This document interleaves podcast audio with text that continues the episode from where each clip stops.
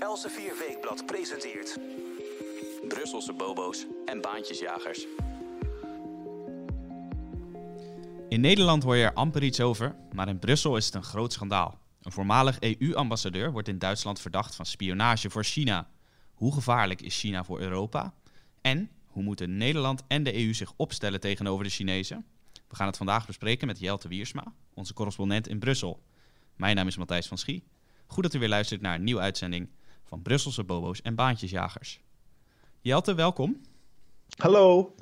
De Duitse EU-ambassadeur, althans voormalig EU-ambassadeur Gerhard Sabatil, die wordt verdacht van spionage voor China. Dat is in Nederland gek genoeg nauwelijks nieuws. Maar in Brussel uh, maakt het de tongen wel los, hè? Jazeker, het is een, uh, alsof er een bommetje ontploft is. Alsof er een, een Trump-raket op een Iraanse generaal is ingeslagen, als het ware. Prachtige vergelijking. Uh, je moet het uh, zo zien, deze Gerhard Sabatil, die, um, een Duitse Hongaar, een Hongaarse Duitser, heeft 30 jaar voor de Europese Commissie gewerkt, had een topfunctie in de European External Action Service. Uh, dat is uh, zeg maar de buitenlandse dienst van de Europese Unie. Hij was uh, onder meer ambassadeur namens de Europese Unie in Seoul, de hoofdstad van Zuid-Korea. Ja. Je moet je voorstellen, de Europese Unie heeft een netwerk van ambassades in de hele wereld tegenwoordig. Dat weet ook niet iedereen, maar het is een als imperium in wording, als, als land in wording, heeft het de, de representatieve vertegenwoordigingen overal. Ja, daar hangt dan en, een EU-vlag. Uh, zo is het, zo is het. Um, en uh, deze Gerhard Sabatil is volgens drie bronnen um, van de website Politico um, al eens teruggetrokken uit Seoul als ambassadeur wegens al te nauwe contacten met uh, de Chinezen. hij is getrouwd met een Chinese vrouw en hij wordt verdacht van uh, het uh, delen van informatie met de Chinese geheime dienst. Om wat dus voor informatie gaat dat ongeveer? Is daar enige dat, inschatting dat, over?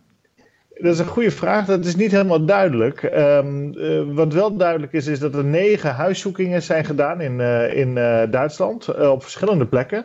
Wat ook duidelijk is, is dat hij um, gepensioneerd al was sinds kort en voor een Duitse lobbyfirma werkte, die ook een vestiging in Brussel heeft. En dat is waarom onder meer er zoveel oproer is in Brussel, omdat het vrij veel voorkomt dat oud-politici of oud-EU-ambtenaren al dan niet na hun pensioen uh, nog een tijd voor een lobbykantoor gaan werken. En um, die lobbykantoren die worden vaak ook ingehuurd door landen die iets willen bij de Europese Unie. Dus een um, uh, kennis van mij uh, is mede-eigenaar van een lobbykantoor dat bijvoorbeeld de Twitter-account voor de Chinese ambassadeur bij de Europese Unie beheert. Ja. En die, dat lobbykantoor is dus eigenlijk een soort proxy voor in, de, in dat geval Um, China. En dat zie je dus heel veel. Dat landen die iets willen bereiken in de Europese Unie, maar dat niet direct willen doen, uh, die huren zo'n lobbykantoor in. En de grote vraag komt natuurlijk op. In hoeverre is de informatie die zo'n oud EU-diplomaat, in het geval van uh, Gerhard Sabatil, heeft um, van de Europese Unie of uh, van de Europese Commissie meer specifiek of van de persoon zelf of wat mag die persoon er wel of niet mee doen? Ja. Mag die persoon bij een, bij een lobbykantoor gaan werken en die informatie voor zijn privéfinanciën aanwenden om daar geld mee te verdienen of niet. Dus um, nu um, is dit geen onbekende situatie, ook in Nederland. Uh, we kennen natuurlijk het voorbeeld van Ben Bot, uh, oud-minister van Binnenlandse Zaken, oud-permanent vertegenwoordiger van Nederland bij de Europese Unie in Brussel ook, die uh, na zijn pensionering um, is gaan werken voor Mijners Partners lobbykantoor in Den Haag en vanuit die hoedanigheid. Uh, bijvoorbeeld uh, iemand uit de cirkel van Gaddafi, uh, de voormalige Libische dictator, bijstond.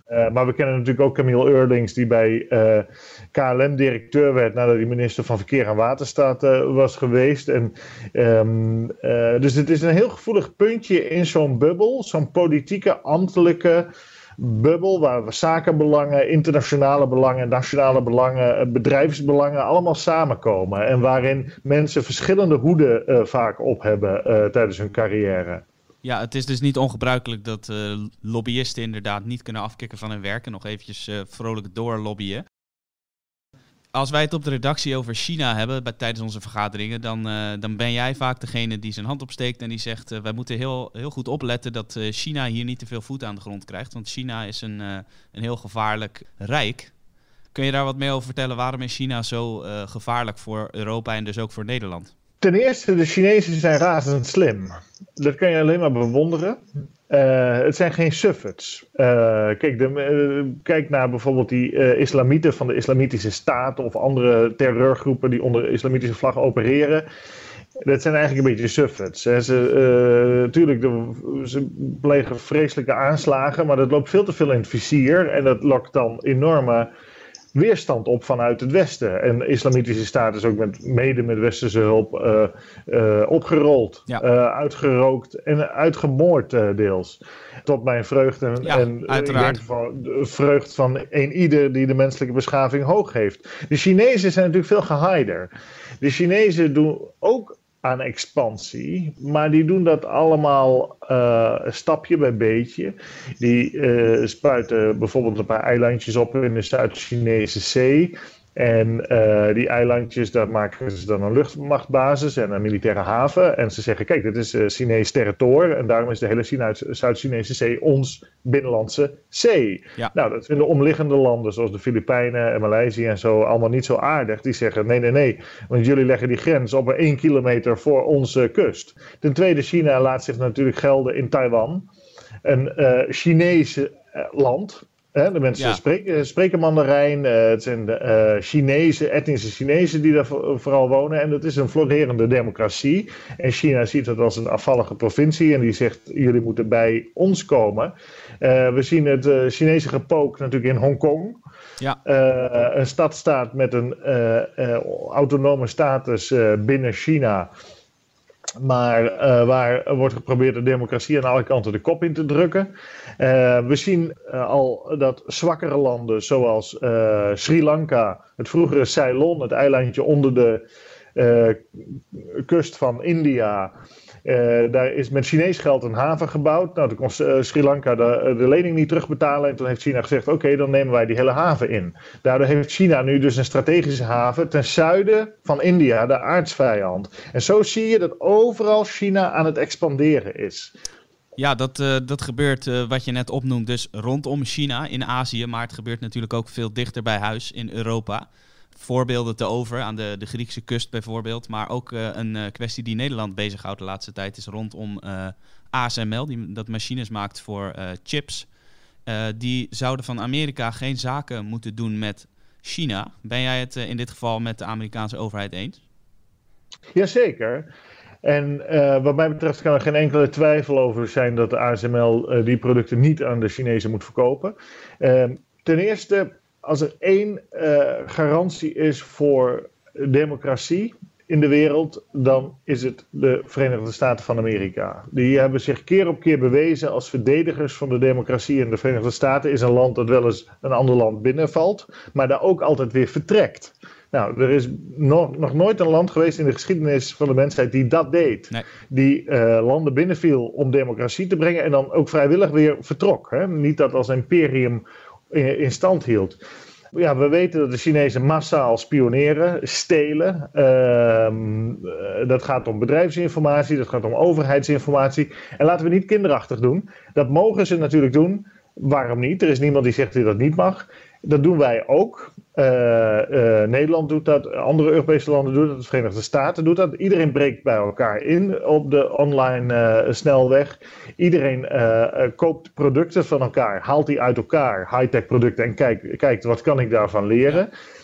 Laten we niet kinderachtig zijn. Ik bedoel, Israël die heeft een atoombom kunnen ontwikkelen doordat Israëliërs, Israëli in Amerika die informatie hebben gejat. Eh, dus de, zelfs van je beste vrienden eh, wordt gestolen. Dus de, zo, zo zit de wereld in elkaar. Ja, China Ehm, doet in feite niet anders dan andere landen, maar waarom ligt dat dan toch anders?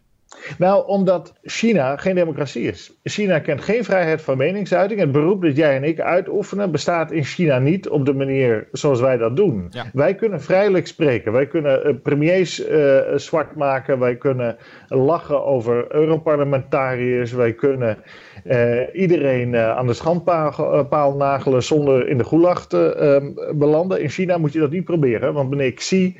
Uh, Jinping, um, de secretaris-generaal en de de facto dictator sinds een aantal jaren in China, uh, bepaalt alles. En uh, als het hem niet aanstaat, ga je uh, achter slot en grendel. En China, dat is zo belangrijk, wil een model exporteren waarbij ze zeggen: kijk, wij hebben en economisch succes, à de westerse wereld. En wij hebben stabiliteit, althans, dat melden ze altijd, ook al is er heel veel onrust in, uh, in de wereld uh, binnen China.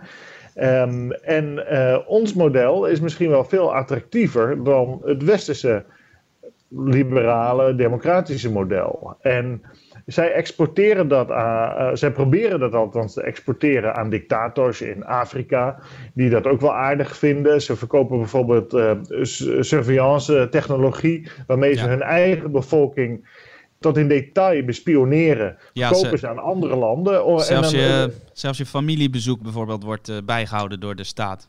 Het is waanzinnig. Het is George Orwell 1984, het beroemde boek dat hij kort na de Tweede Wereldoorlog schreef.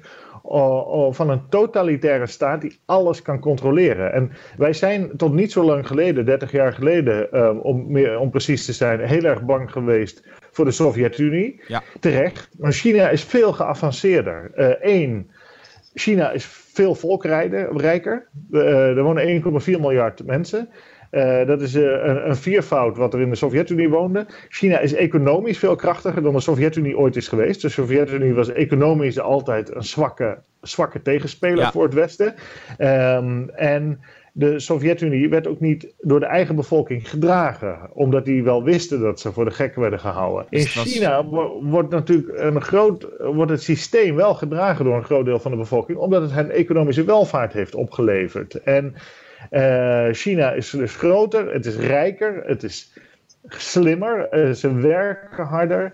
Uh, dan veel Sovjets deden. Dus um, al die elementen bij elkaar brengen dat er een uitdager is op mondiale schaal die zegt: wij gaan niet proberen die democratie te verspreiden, want die democratie gaat tegen onze cultuur als Chinezen in van harmonie, wat een kernwoord daar is. Nee, wij, wij um, gaan proberen om. Um, om dictaturen te helpen. We gaan proberen landen de facto te koloniseren. Of het nou in Azië is, maar ook in Afrika, in Europa.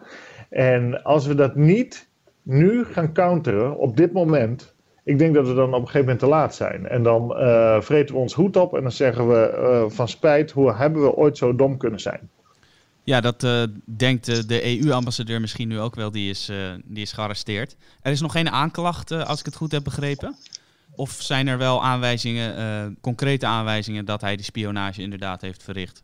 Nou, ik heb uh, nog niks uh, aan concrete stukken gezien. Ehm, wat ik wel weet is dat hij heeft een ereprofessoraat gekregen aan een Chinese universiteit, deze meneer. Dat is een van de trucs waarmee in Brussel, ik zie dat de hele tijd gebeurt, gebeuren, mensen worden omgekocht eigenlijk. Ja, ze worden dus, gefetteerd dat is het goede woord. Je ziet de hele tijd denktanks die worden gefinancierd door de, door de Chinese permanente vertegenwoordiging bij de Europese Unie.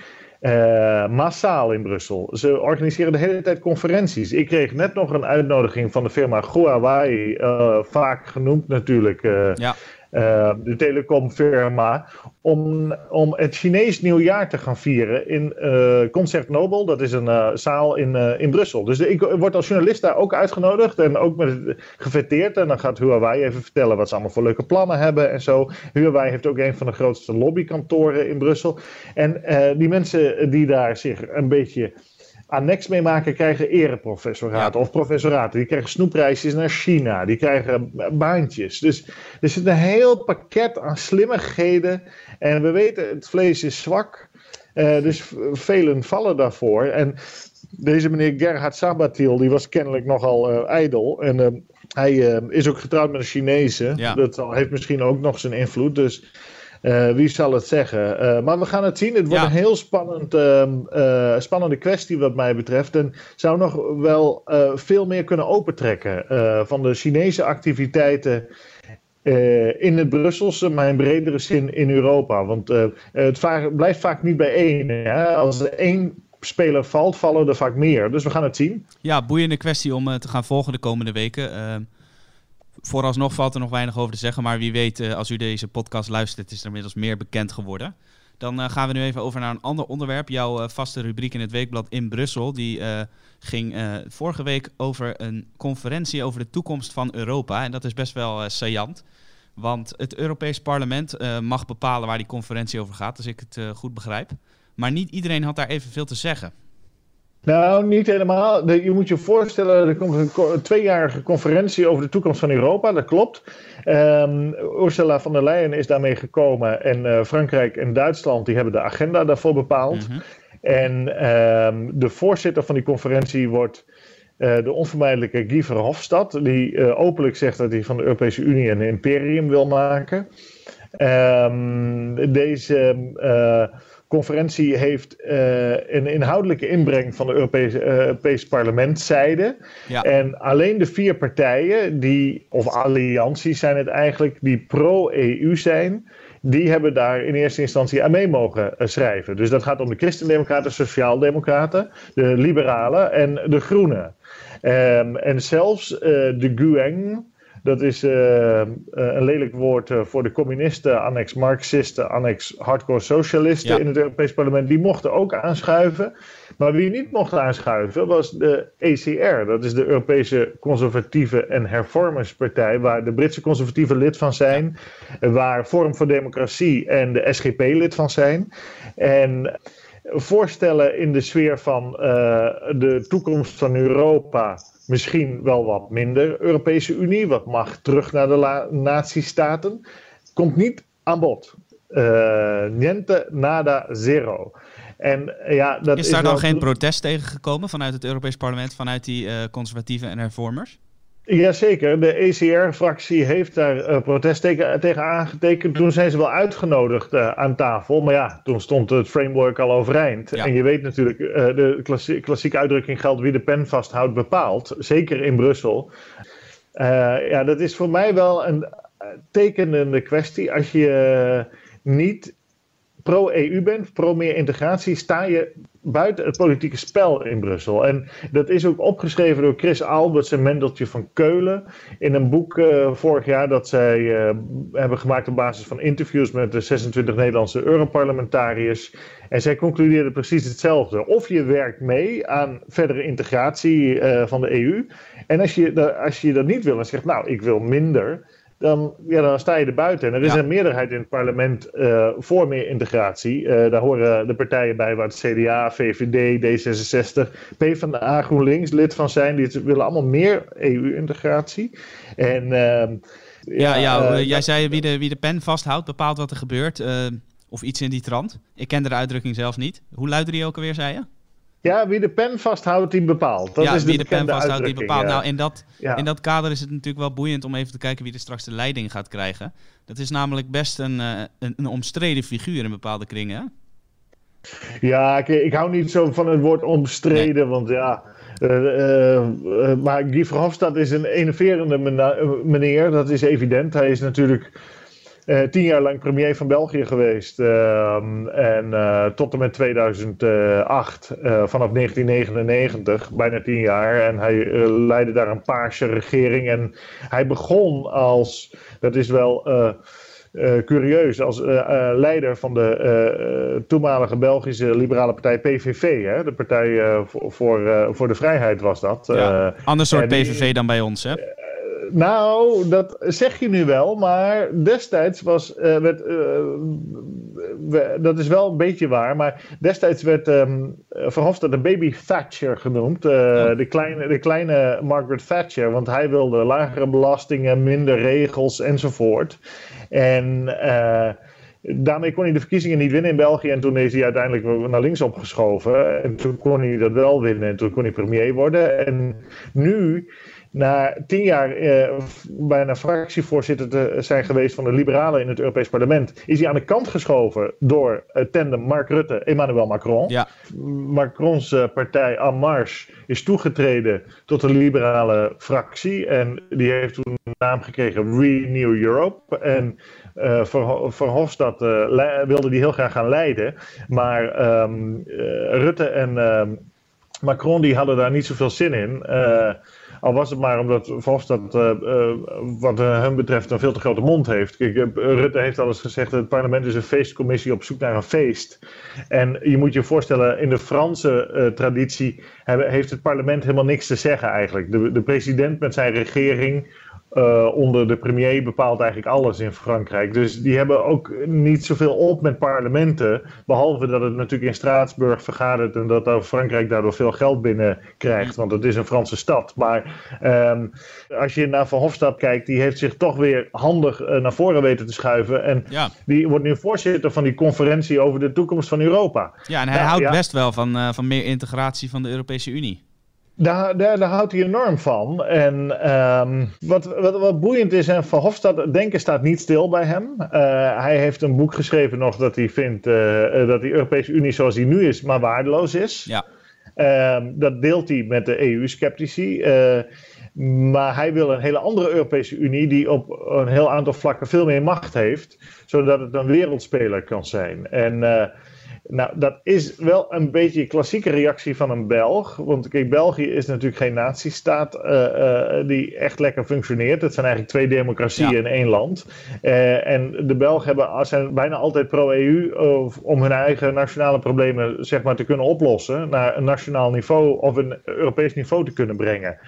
Maar de, de, sorry dat ik je even onderbreek. Maar de grote partijen in België, dat zijn nu toch best EU-kritische partijen. De, de NVA denk ik bijvoorbeeld aan.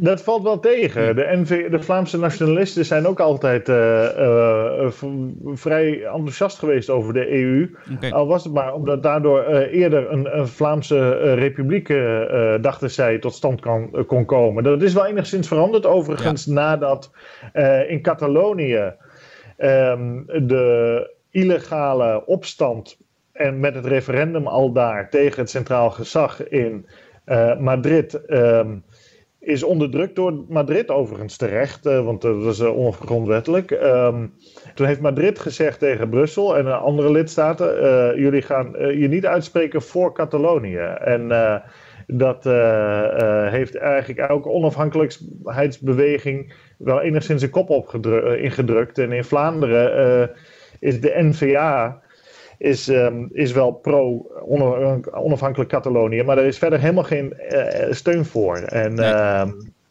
en de EU heeft die regio's die dus dachten zichzelf te kunnen bevrijden van de nazistaat en onder EU-vlag verder te kunnen gaan, in de steek gelaten.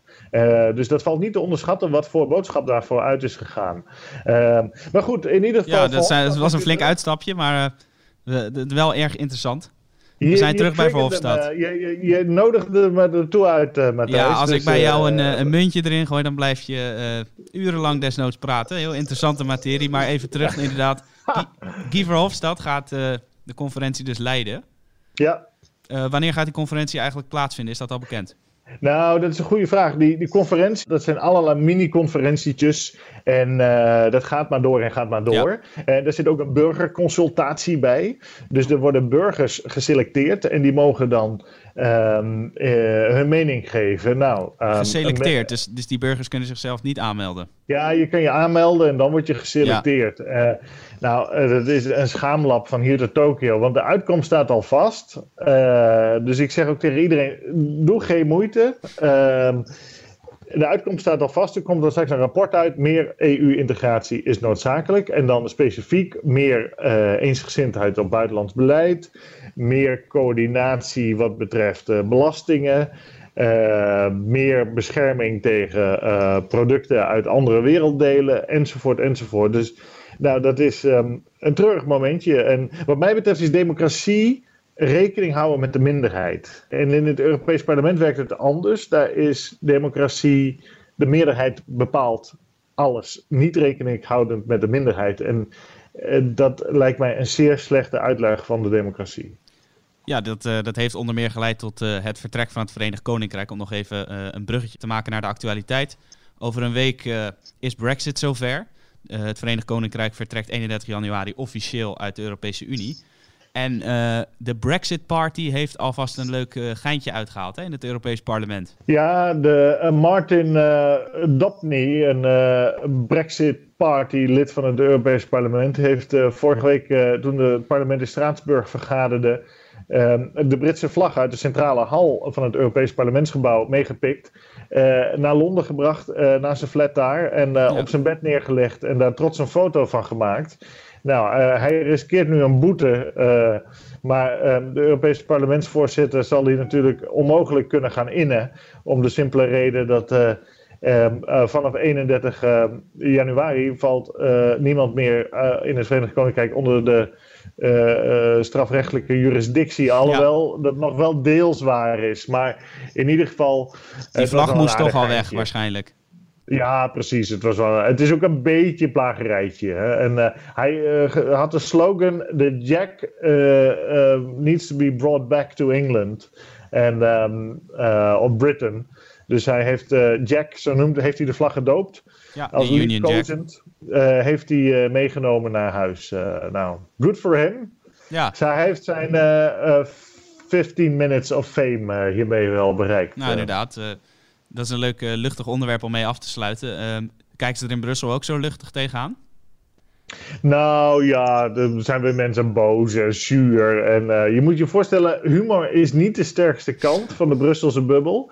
Uh, daar waren de Britten en zeker de Brexiteers juist altijd een positieve uitzondering op. Um, er komt een kleine ceremonie in Brussel zelf om de, uh, de vlag uh, van het Verenigd Koninkrijk neer te halen. En die gaat dan naar een museum, het Huis van de Europese Geschiedenis. Dat is een van de twee musea die door het Europees Parlement worden gefinancierd. En zijn een soort propaganda-outlets eigenlijk voor uh, de Europese uh, eenwording. En daar gaat die uh, vlag de vitrine in als een herinnering aan deze episode. En, ja, in Brussel hopen ze natuurlijk dat het bij die ene vlag blijft. Het zou me niet verbazen als er een grapjas is uit het Verenigd Koninkrijk die denkt: ik ga een keer proberen die vlag uit het museum te stelen en die ook terug te brengen naar het Verenigd Koninkrijk. Ja. Maar laten we niemand op gedachten brengen of op het criminele pad brengen. Gewoon aan de wethouder. Wij verschonen ons van elke verantwoordelijkheid bij deze. Wij als Weekblad moedigen wij stelen geen zins aan. Uh, ja, volgens mij zijn we er nu wel doorheen door de, door de actuele thema's. Of heb jij nog iets waarvan je denkt, uh, dat moet me even van het hart? Nee, dit is het belangrijkste nu.